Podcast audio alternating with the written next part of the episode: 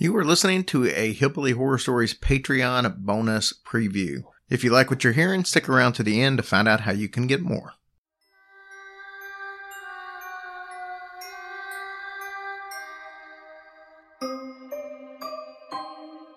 You're listening to Hillbilly Shorts.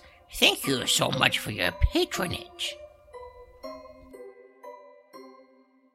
Hey guys, and welcome to our last installment of Hillbilly Shorts of this week, episode 42. I'm Jerry. I'm Tracy. And today we're going to talk about the cursed tombstone of Carl Pruitt.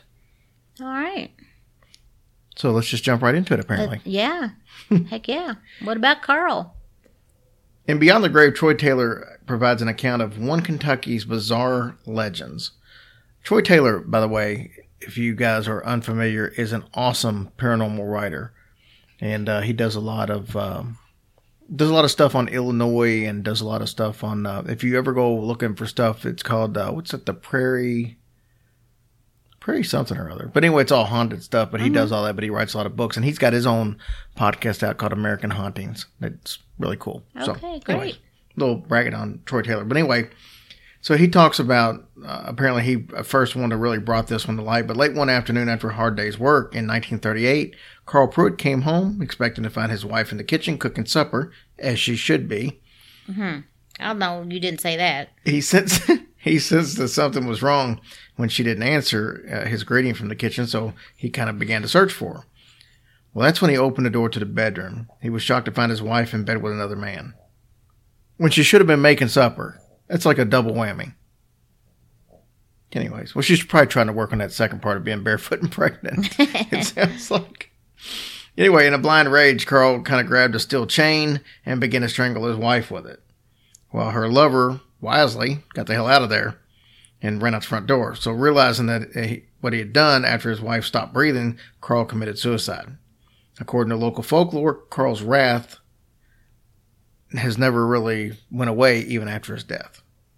So because his wife's family was unable to forgive Carl, he was buried in a cemetery in a different town in Pulaski County.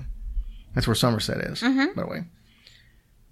A week after his burial, people kind of started noticing a circular discoloration on his tombstone. Who the hell has a tombstone a week after being buried? It always takes like forever to get a tombstone up. Yeah, that's something fishy about that. That's like when you see this in the movies, like these teenagers get killed and then they're at the gravesite and there's a tombstone already up. That shit don't happen in like 3 days. Ninja agrees. He knows it's bullshit.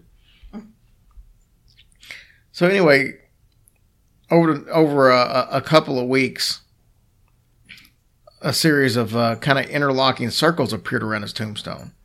So the more suspicious visitors to the cemetery pointed out that the circles' resemblance to the links of a chain.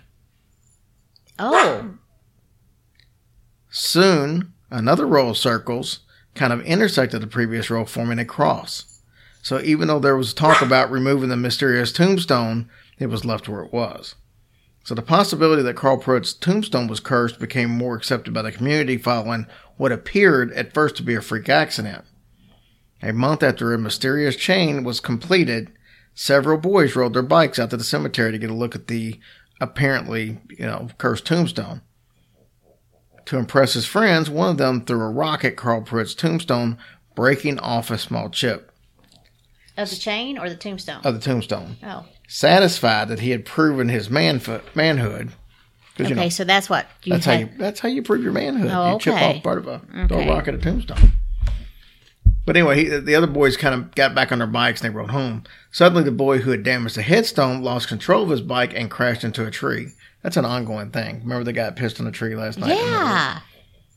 Somehow, the bike's sprocket chain came loose and wrapped around the boy's neck, strangling him. Stop it. That's what it says. Oh, well, that's what he gets.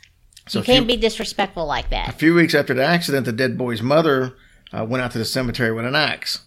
Unable to pin the blame of her son's accident on a living human, she decided to take out vengeance on Carl Pruitt's cursed tombstone. Some people just don't learn. So the next day, she was hanging clothes on a clothesline in her backyard when somehow the clothesline detached itself from one of the two posts and strangled her. Afterwards, her neighbors gathered in small groups on the street corners and in the local cafe and whispered to each other that Carl Pruitt's tombstone had claimed another victim. That's what they said. Don't look at me like I'm crazy. No, I'm... Hey. They also thought it was strange that the woman had done no damage to the tombstone, even though the badly dented axe was covered with rock dust. So she was beating the hell out of it and it did nothing. Well, but her son could throw a rock and knock a chip off of it. Okay, yeah. This is not lining up. It sounds to me like she just doesn't know how to swing an axe properly. So first of all, you don't use a wax on marble or concrete or whatever it's made out of. Yeah. It's not a tree. So one of the people who heard about the dead woman's fate was a farmer. He was driving three members of his family past the cemetery in a wagon to try to show he was a badass. He produced a pistol from his coat and began shooting in the direction of Carl Pruitt's tombstone. The percussion of the pistol and the spray of the flying chips of granite spooked the horses. The horses gained speed. The farmer's family members jumped off, but he continued holding on the reins because he wanted to try to slow down the wagon. As the runaway wagon rounded a sharp curve, the farmer toppled over, forward, in the seat, fell off the trace chains, and one of the chains, wouldn't you guess it, wrapped itself around his neck and strangled him. I'm seeing a pattern here. Well, I am too, and I just don't understand why people are so stupid. Once again, there was no evidence of any damage to Carl Pruitt's tombstone. I thought it just said that there was granite and stuff flying in the air. That's what spooked the horses. Following the incident, a number of people pressured their congressman to do something about the murderous tombstone. Okay, yeah, so that's going to work. Not long afterwards, two policemen were dispatched to the cemetery, convinced that the stories about the tombstone were nonsense, but the policemen chuckled to themselves as they took photographs in the vicinity of Carl Pruitt's grave. They were still laughing when they climbed into their squad car and drove in the direction of town. One of the policemen happened to glance over in the rearview mirror and observed a ball of light flying out of the cemetery in their direction. Terrified, the driver accelerated, but the ball of light kept coming, and after a couple of minutes, the car swerved off the road and crashed between two posts.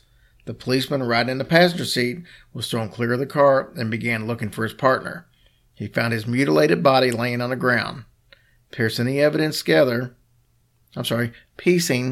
together, the policeman realized that the chain between the two posts had smashed the windshield of the car and nearly decapitated his partner. Wow. In the 1940s, most people in the area avoided the cemetery altogether because of the evil reputation it had acquired from Carl Pruitt's tombstone. Nevertheless, another local man decided to defy the curse.